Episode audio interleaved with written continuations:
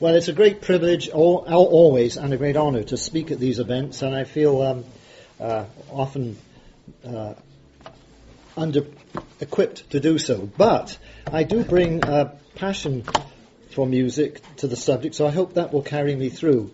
Um, more than that, we pray and hope our Lord will be in our midst.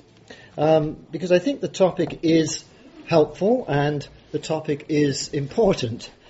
But I did promise that uh, myself, I almost also promised the Lord that I would not be negative this time. As I have so often been. so what I wrote was the scandal of the church situation in music. Oh, sorry, sorry, sorry. Um, sorry.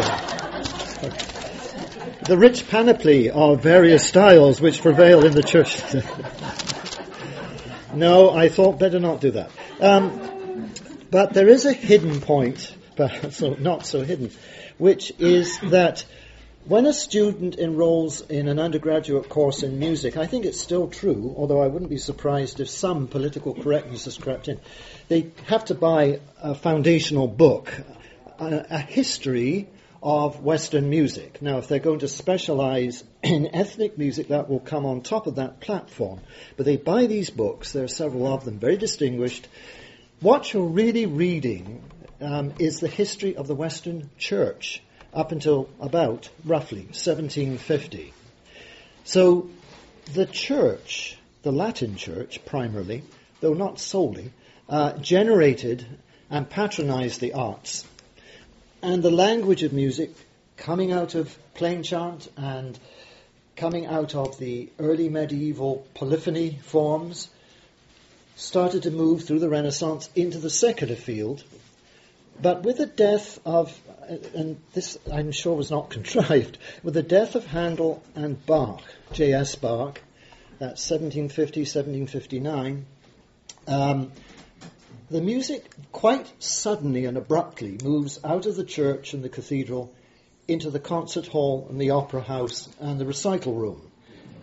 And in the 19th century, you start to see huge developments in music uh, in terms of orchestral orchestration, techniques, form, expansion of form, and an expansion of dramatic expression.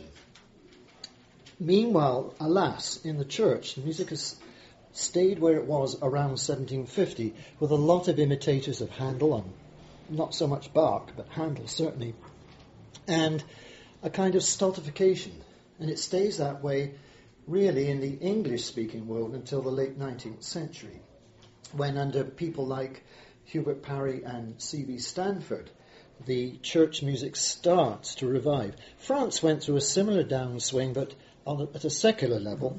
Uh, you had the churches and cathedrals sometimes turned into palaces of entertainment. Uh, church music fell away, but there were symphonic and uh, if you will, um, musical developments which brought that music along. Came a bit slower in the English speaking world, but um, there were hymns, yes, of course, but in terms of significant blocks of influence and uh, enterprise moving the whole discipline along, uh, the church kind of lost it after the death of Bach and Handel it's beginning to recover it in some very wonderful ways. And of course, all through these timelines, there are exceptions to the rule, but it's just a very broad thing. The Western mode of music, it seems to me, it's been around long enough, offers such a rich panoply of expression, expressive tools, which um, are unrivaled. You have timbre, well, first of all, form, length, can be any length, or can be very short. It's not dictated by commercial radio, as most pop music has been historically. Uh, you've got to get the adverts in, so you don't want songs that are too long. They must fit onto a 10-inch 78 um, disc. Uh, it's not bound by that. The orchestration is rich. You have strings, winds, percussion, brass. You have numerous exotic additions to that. This is in some way part of the uniqueness of what we loosely call classical music. You have a huge range of dynamics from almost inaudible, as you'll hear in the course of the music, to triple forte, ah, which you will also hear in a minute. Um, and it, I could go on. You, you see the point. It, it's a palette, an artist's palette of immense richness. And it owes a huge amount of that variety and richness to its Christian heritage and rootedness. But many things happen subsequently, sometimes, though within the secular realm, with an eye to the church or through the personal faith of the composer. Say a Mendelssohn, um, as just one example. What I wanted to show was the attributes of our Lord God, insofar in a limited way, they can be reflected or have been reflected in certain kinds of music. And one of those aspects, is, of course, is uh, our Lord's um, power, his holiness, perhaps more than any other aspect, his intolerance for evil, the fact that evil cannot go away uh, and think it will not be accountable. It will be. So, when uh, Thomas Tallis, 16th century uh, composer, who lived, of course, for the Reformation, in time for the Reformation, uh, took his skills and submitted them, if you will, to the impulses of the day, which were that, let me just quote from uh, Matthew Donovan, the, uh, excuse me,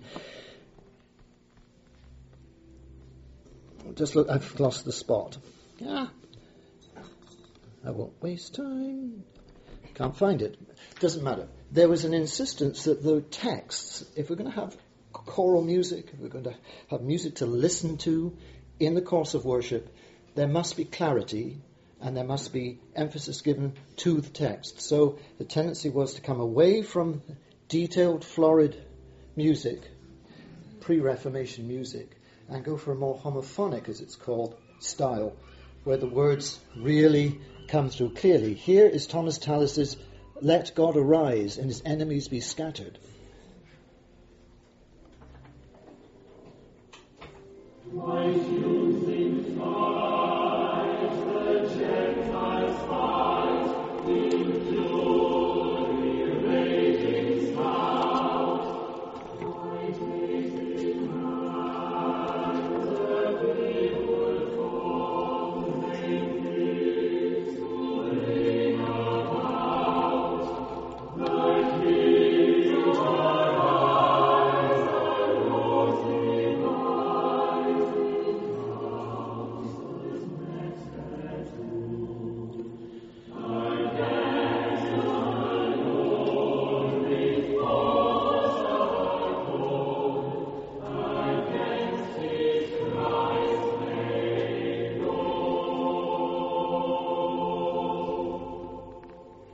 Just a short little piece. Um, the clarity of the words shaped the music. It's interesting to see how other people have moved through an expression of God's wrath. A God who will bring judgment.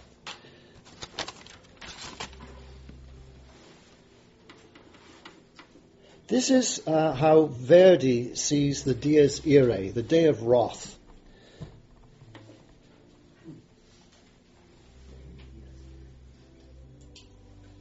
It's a bit slow and they uptake, this thing. Come on.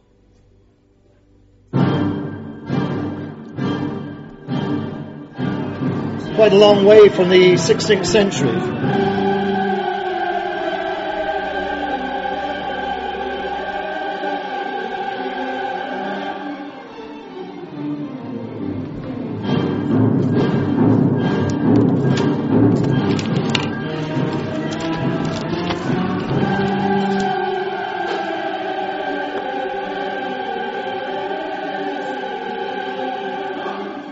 Day of wrath, that day will dissolve the world in ashes, as David and the Sibyl prophesied.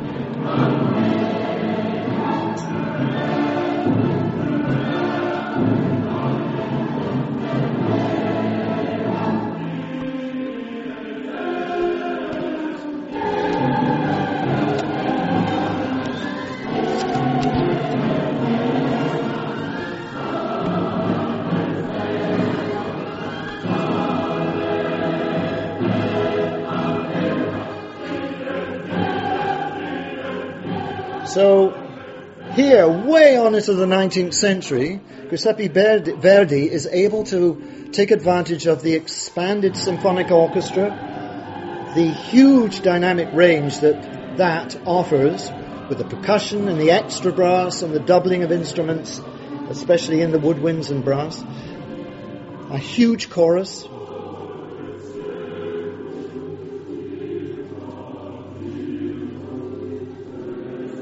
And I think through this kind of music we get, in our limited perception, just a glimpse of how our Lord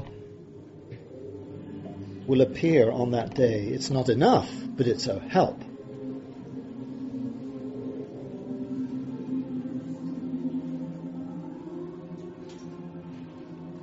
Okay, now that's all.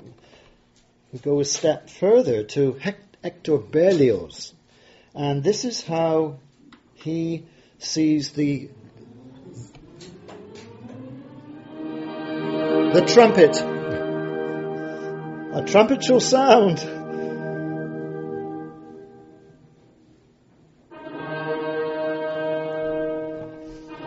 Vast, huge, antiphonal offstage groupings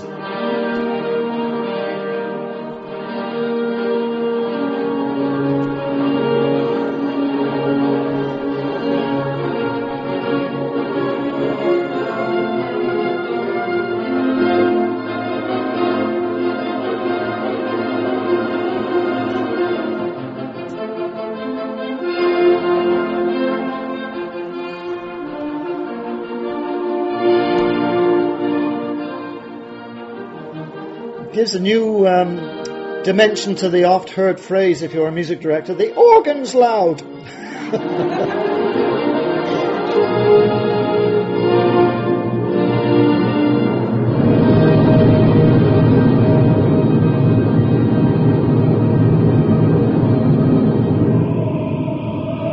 Tuba Mirum.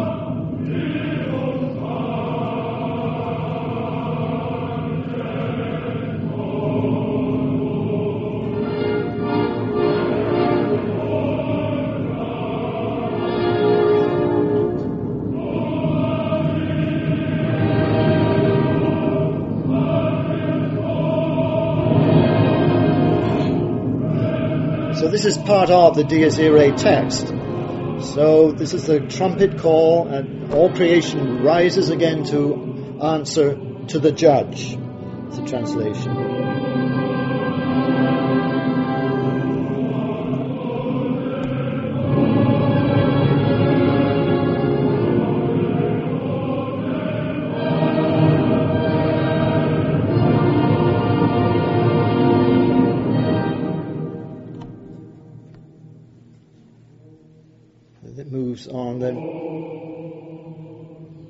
Of dreadful majesty, who freely saves the redeemed ones. Save me, O font of pity. I'm sorry to cut these, but we have to keep moving. Um, interesting glimpse uh, through the art form of, refl- uh, of only a glimpse of judgment. Um, what's so thrilling about that music is that it the composer has decided that this is weighty, that the issues involved are serious. There is no time here for um, sweet reflection, that there is an alarm, an alarm element in it all, and there's a wake-up call, um, which is. So there we are on the matter of wrath. How then has the Lord have mercy on us been reflected through time. There's so many examples that I feel almost negligent in skipping through things like this, but I just have to. This wonderful one for me is Bach's B minor Mass, right at the start.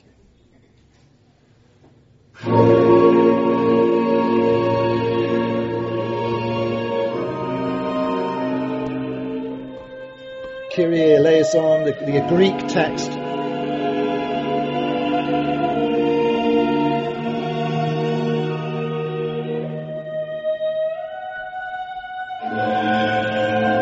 can just feel the kind of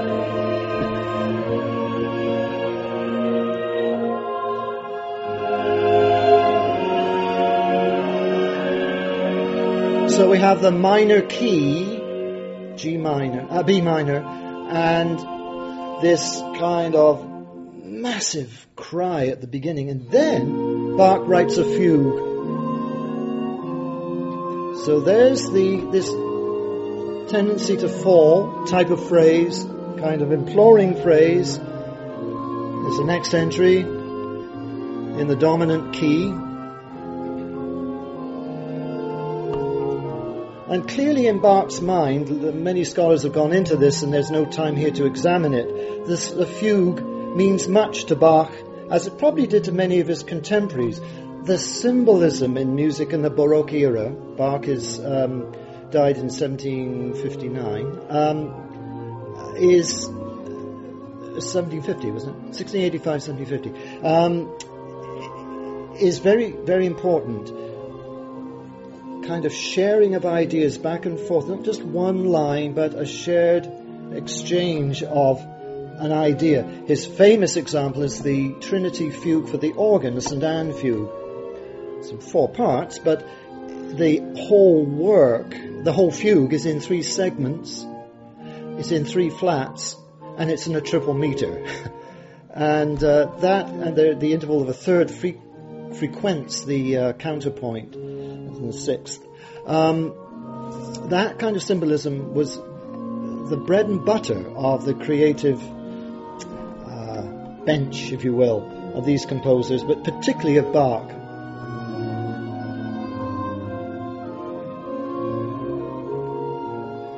So the instruments state this kind of reflective interchange, four statements of the theme, and then the choir comes in tenors first. This is being conducted by the Tokyo Baroque Ensemble. Suzuki is the conductor, a Christian, uh, and I think amongst other Japanese musicians, having become Christians in part through studying the music of Bach. They're the altos. There's an organist in Japan who became a Christian through studying the organ music of Bach. so there's some inherent goodness in the music.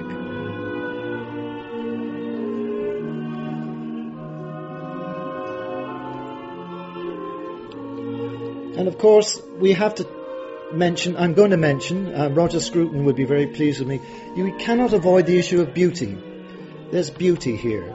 Could spend all day defining that. Uh, I would commend Roger Scruton's uh, YouTube, uh, I think it's a BBC documentary on beauty, um, which he mischievously um, uh, presents largely in the Tate Modern Gallery. So you uh, talk about being negative, but he um, it's a wonderful uh, documentary. We've shied away from that. Oh, it's subjective. You can't say what's beautiful. Yes, you can, and this is.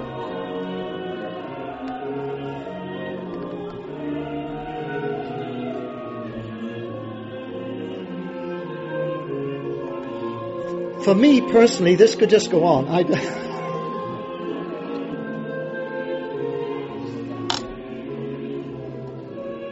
Bach seems at pains not to draw attention to himself, and in, in order to do that, crafts his music so intricately, so perfectly.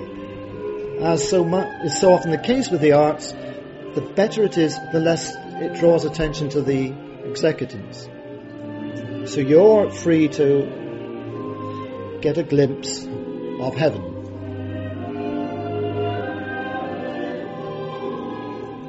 A good performance helps.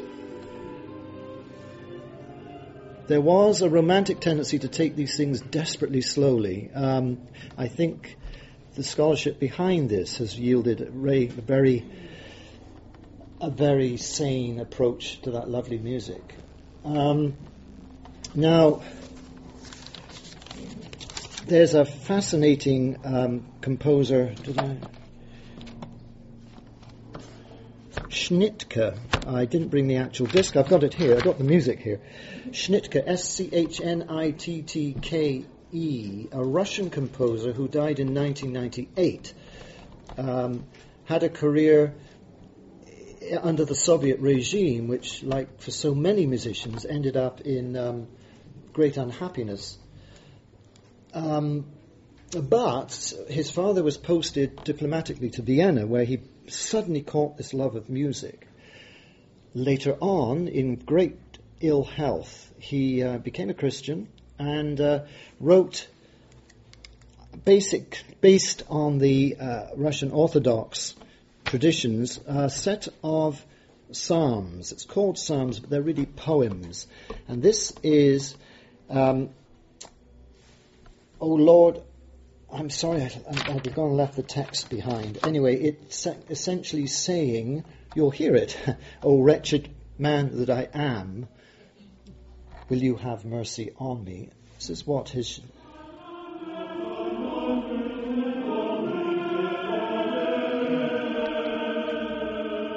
Here, dissonance is used. I mean, evident dissonance, sustained dissonance. because this is no laughing matter.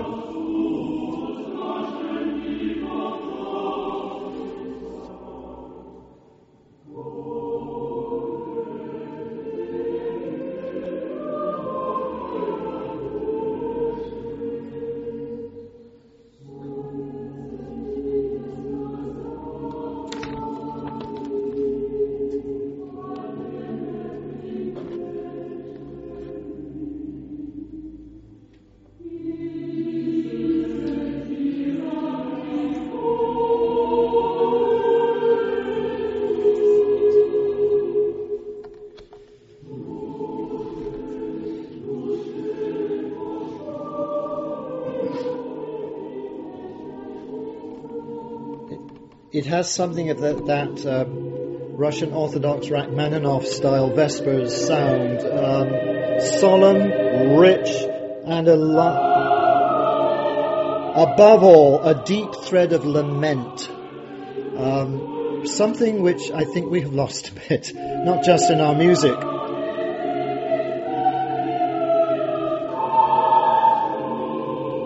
It's crying for mercy.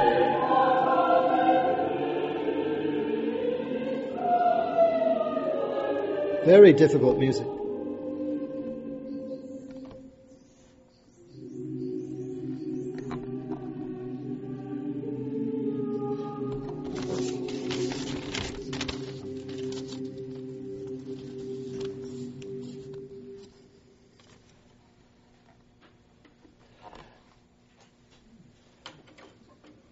another glimpse of heaven, which is that there's the power, there's the power and the glory but there is also our situation before our triune God. Um, it's the intensity, it's the depth, it's the further dimension which these composers, I think, have caught. Um, no easy access into God's presence. In one sense, of course, it is easy and wonderful, but in another sense, we can't saunter into God's presence. And I think most of these composers have caught that. Um, it is, in fact, a strain of modesty in the work, which should, I think, always feed into or mark uh, true creativity. This is a very interesting work by John Tavener, a um, British based composer who died recently converted to Russian, uh, uh, sorry, converted to Orthodoxy. Um, his choral works are fascinating. Just listen to a bit of this. This is another lament. It's an ode. So he's using chant, Byzantine style chant, and the choir will come in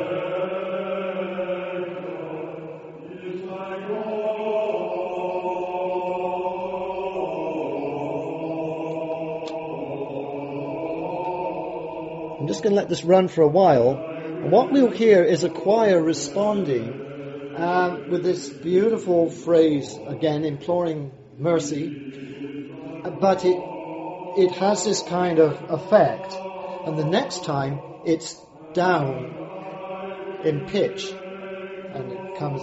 Next time it's down in pitch a bit further,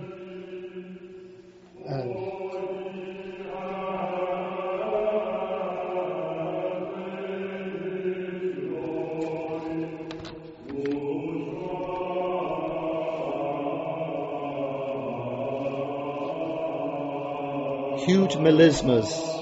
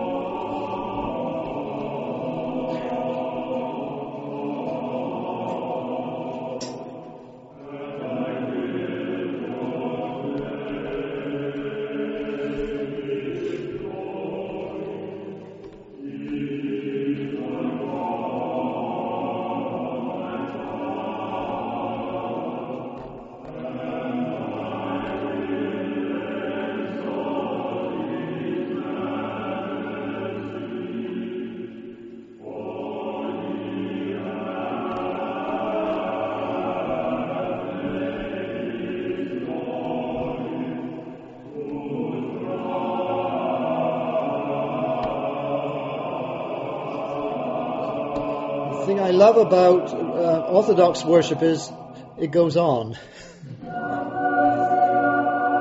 Have mercy on me, O Lord.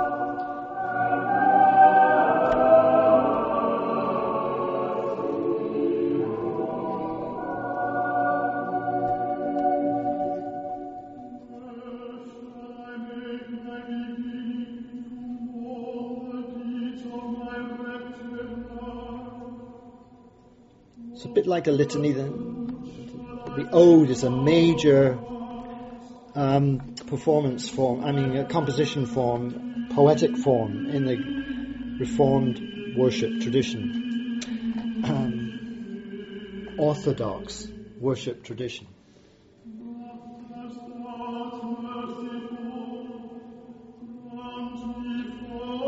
So we have a contrast of the single line, monody, and the choral response of the people, if you like. Not that they could easily join in.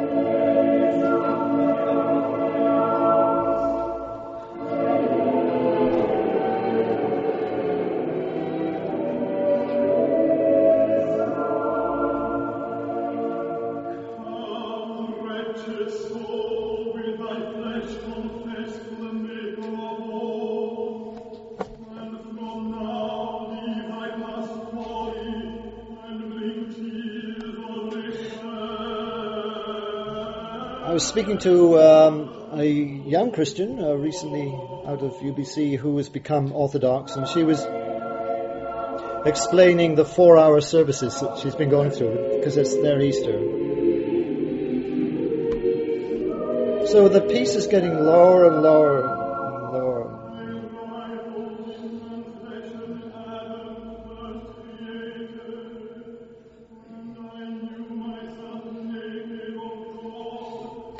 There's no metrical going on, and there's no slap beat.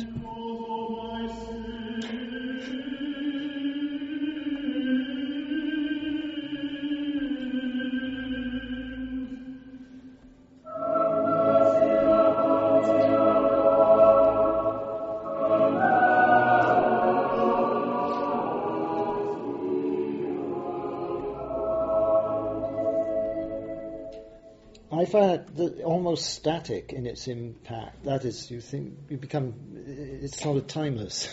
Don't quite know how to express it, but um, it's a dimension of worship, and I think an aspect of heaven um, that is our time-driven existence, including time-driven worship, doesn't allow for readily. You can't put this on every week in church, but um, its place in the artistic contribution to life is, I think, very, very rich.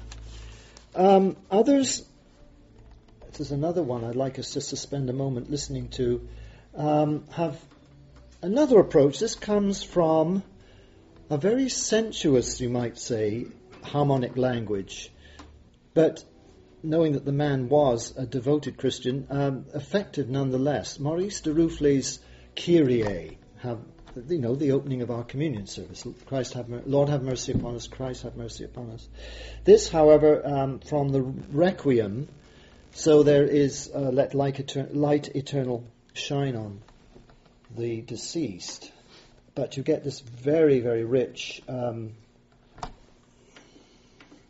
this very, very rich palette.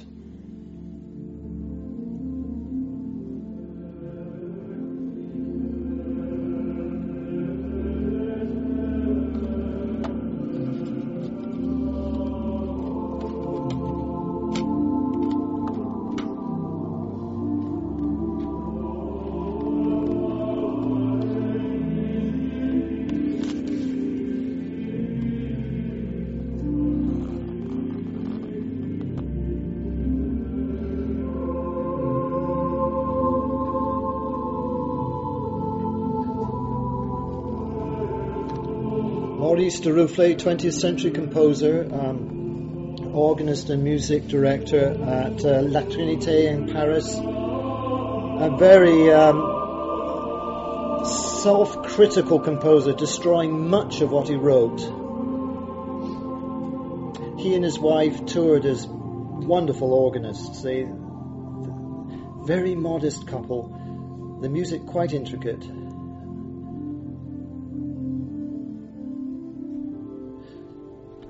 David Poon has played a toccata of Duruflé's um, recent history here.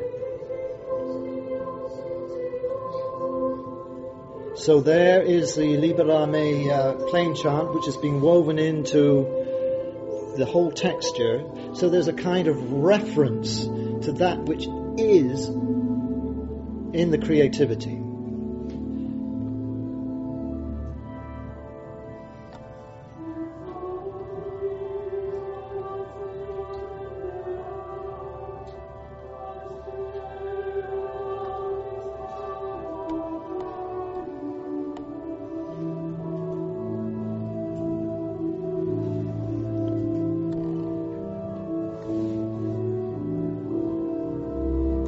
So the effect really is ethereal.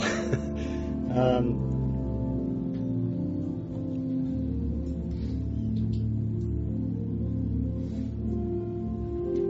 there's the plain chant again.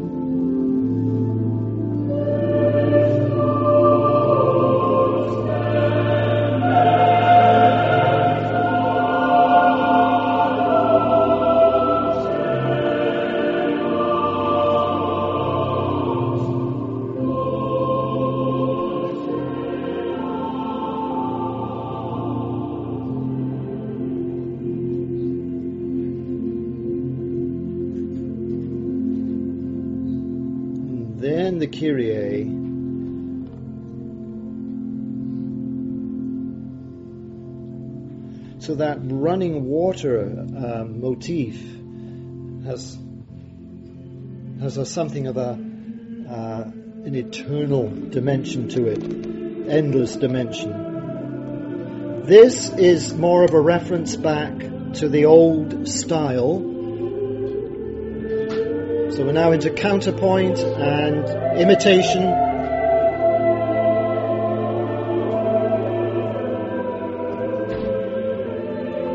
Then over this, he imposes the plain chant again in slow motion in the brass, except it's organ.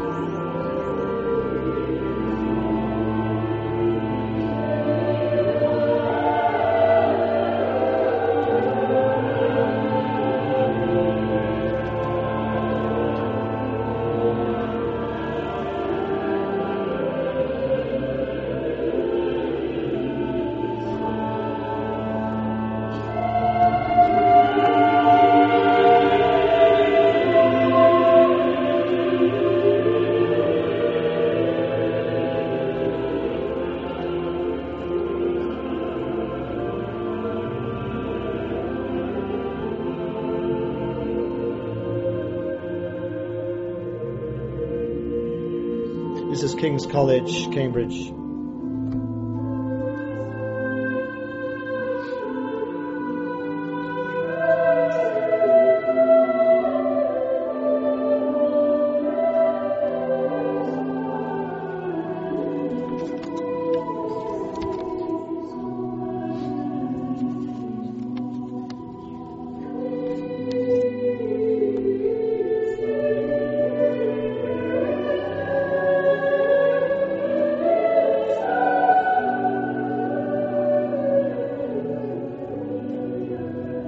Worth hearing through. It's not too much longer.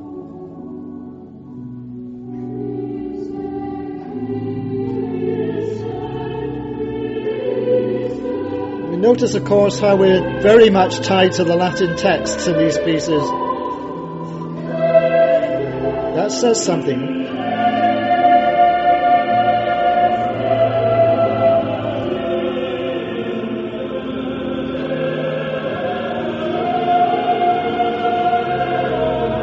It's glorious.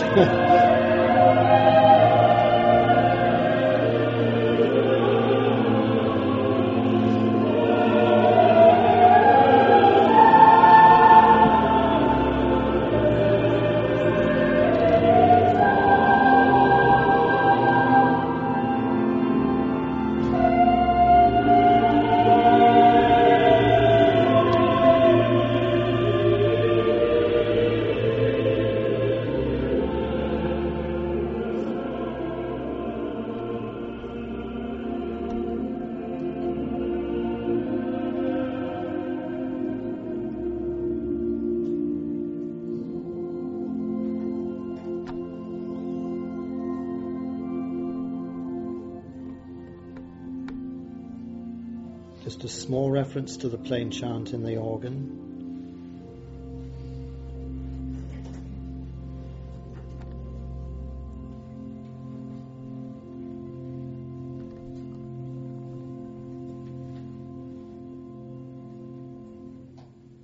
It's gorgeous music if you can get it.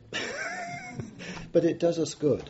And uh, you can't get it everywhere. It's impossible. You need that quality of performance to make it come alive, as most of these performances have done. Um, so Maurice Duruflé, uh, significant because there's been a whole school of imitators of him. I don't mean that in a negative way at all. Influenced by him, writing anthems and and uh, settings for the church, which can be tackled on a smaller scale by choirs that are not uh, rehearsing twice a day and that kind of thing. Um, this is an interesting a work by a very interesting composer, Frank Martin, Swiss composer, um, 20th century, died, I'm not sure of his dates, I'm ashamed to say, but, or do I have them? It doesn't really matter. It's, no, I, I think towards the end of the last century. Um, he wrote a beautiful setting of the Eucharist or the Mass.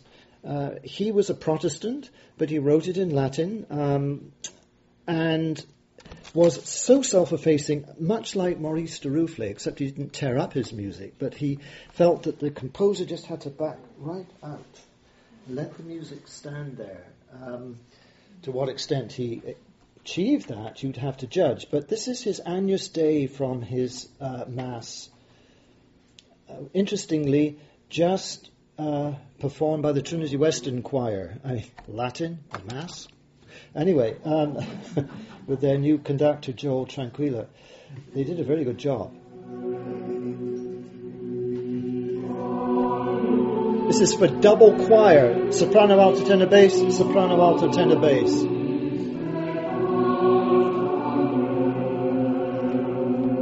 It's a unique kind of tonality, uh, tonal palette. So this is the Lamb of God that taketh away the sin of the world text.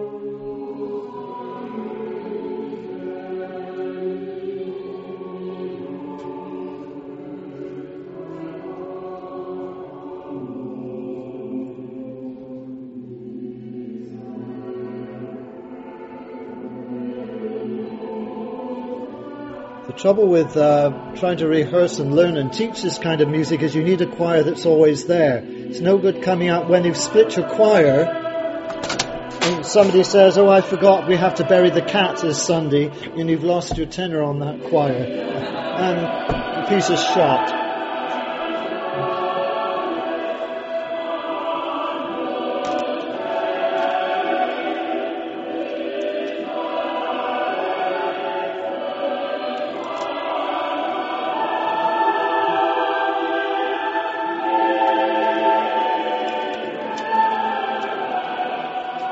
Appeal, a real cry. Not for mercy, but reflecting on mercy. Taketh away the sin of the world. Hear well, yes, for mercy. Um, hear our prayer.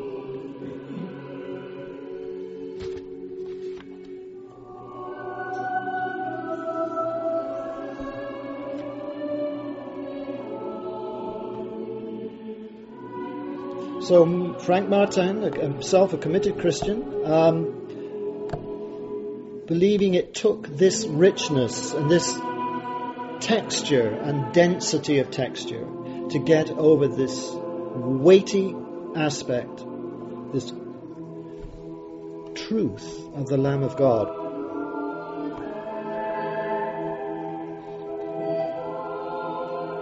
And there, throughout that, there's a pulsing, oh, oh, oh, from the second choir, and this offbeat music over the top. It's settled down now.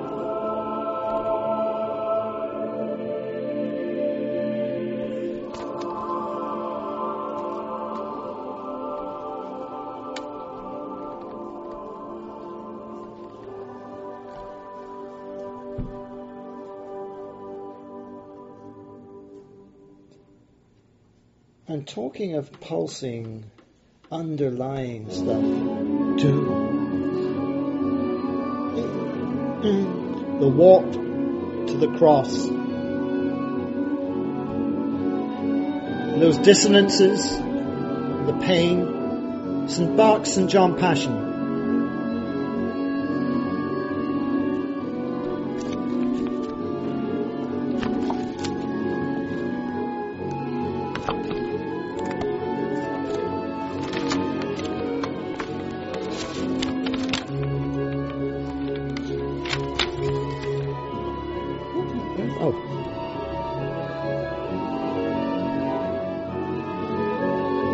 Again, a constant moving da dee da dee da da da da da. There's this forward movement.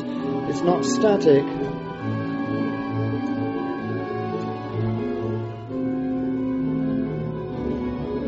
This points us a little more to the glory of God, for that is in the text. Yes, the Lord crucified even in the utmost degradation, it says in a translation, you've been glorified. So you've got that great cry from the choir.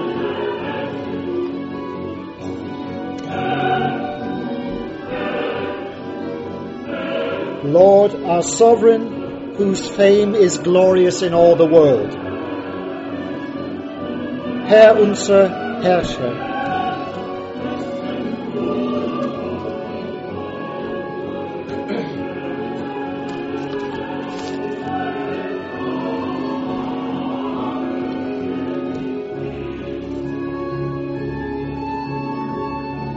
Dissonances.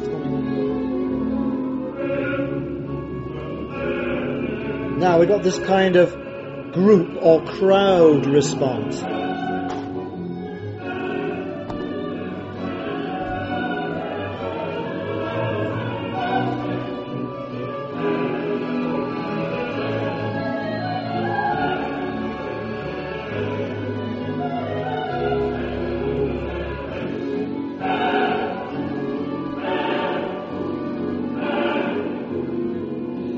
In a major key, not a minor key, yet this throbbing, underlying uh, foundation gives a solemnity and a menace, in fact, for what's going to come up in the St. John Passion account. Uh, but also looking beyond that.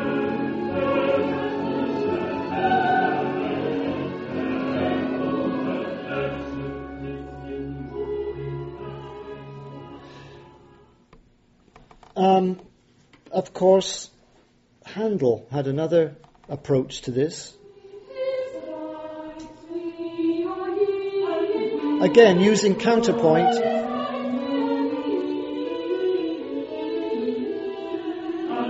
This is in a minor key. It's very sparse.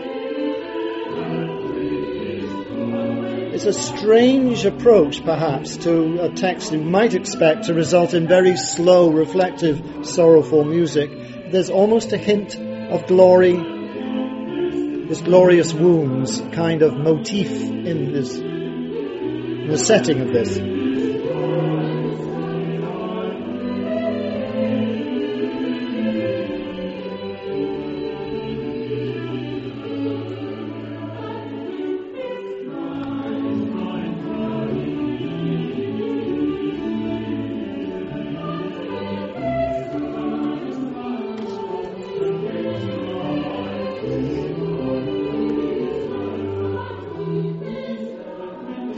Dipping, dropping phrase usually has to do with sadder things.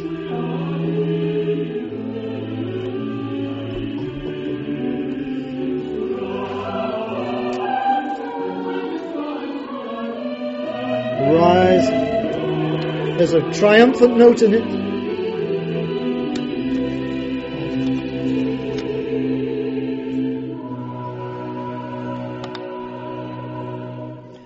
Goes on into uh,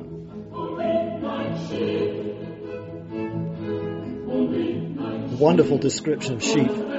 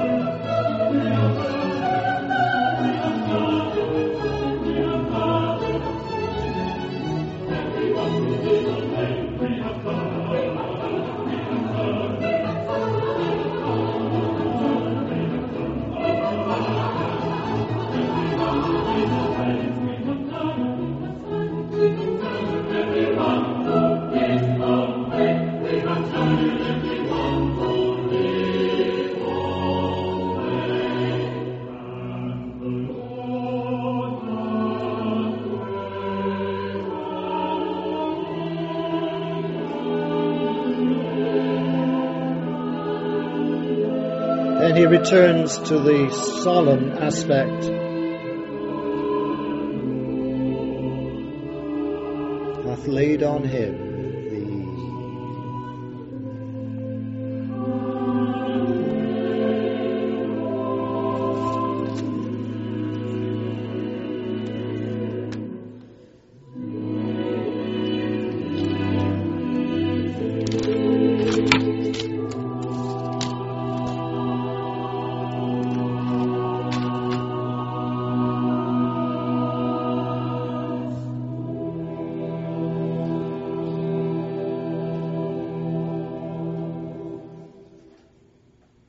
It's one of the most deeply moving performances of the Messiah I've heard of, and only to discover that the director, John Butt, is a Christian. He's interviewed by um, Ken Myers on his uh, Mars Hill Audio journal.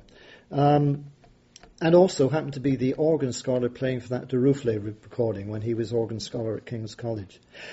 I made a mistake earlier, I'm very sorry. When I mentioned Schnittke, it's Alfred Schnittke. I got the name wrong, I'm sorry. And he was born in 1934. Um, that's just a reference back. I, I, want to leave time for questions, but I wanted to uh, illustrate light, glory, light. This is um, the uh, contemporary composer György uh, Ligeti or Ligeti. How do I pronounce that? Is that right? um, and this is light. Again, based on the um, Requiem text.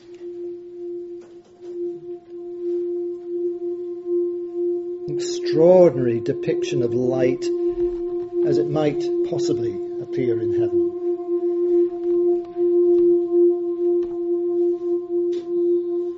Lux Aeterna. His, it's spelled L-I-G-E-T-I, the composer's name.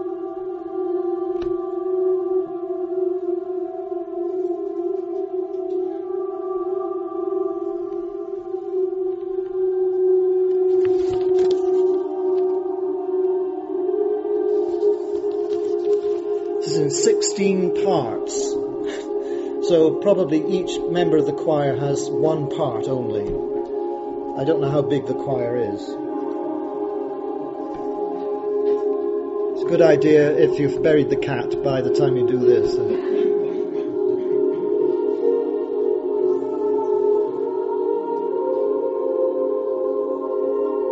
You, of course, you need, you need perfect tuning, perfect blend, everything. But what's wrong with that? Um, why not for that?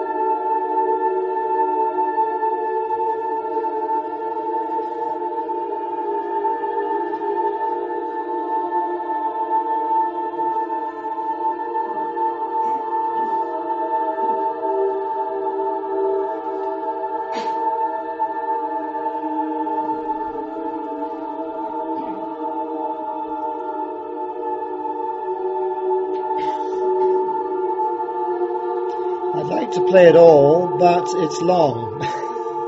it's a good eight minutes, so I'll fade it in just a sec.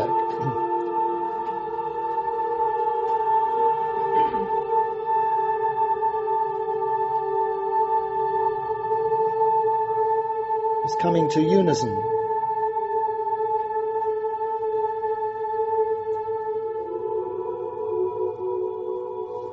So all that complexity and it comes back to one.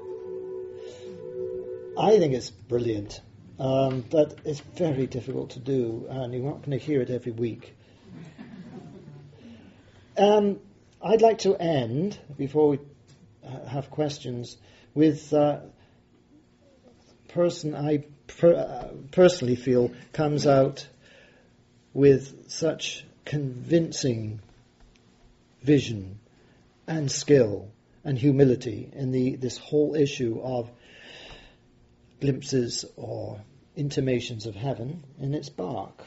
for me. Uh, mean, it could be anyone, but uh, for me personally, Bach captures it. And I'll end with that. This is about the Spirit.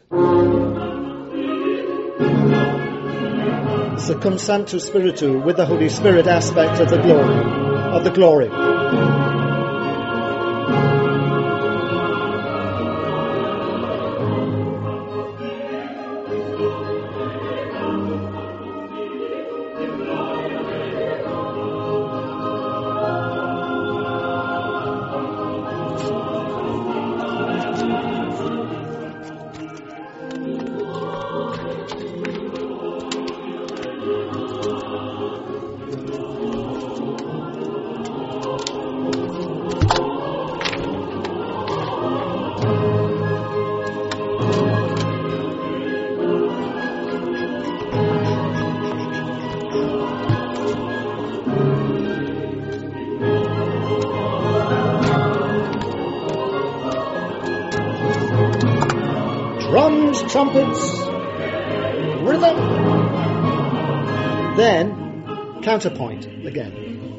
A yes, the communal, the fellowship aspect.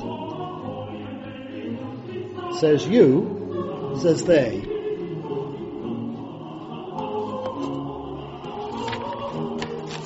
Oh, someone else is going to join in in a minute.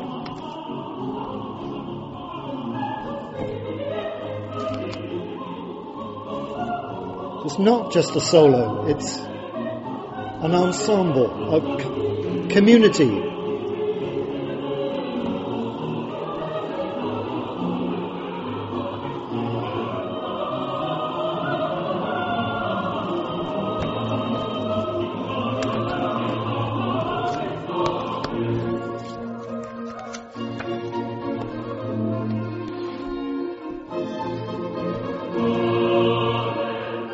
That's affirmative. It's a great amen.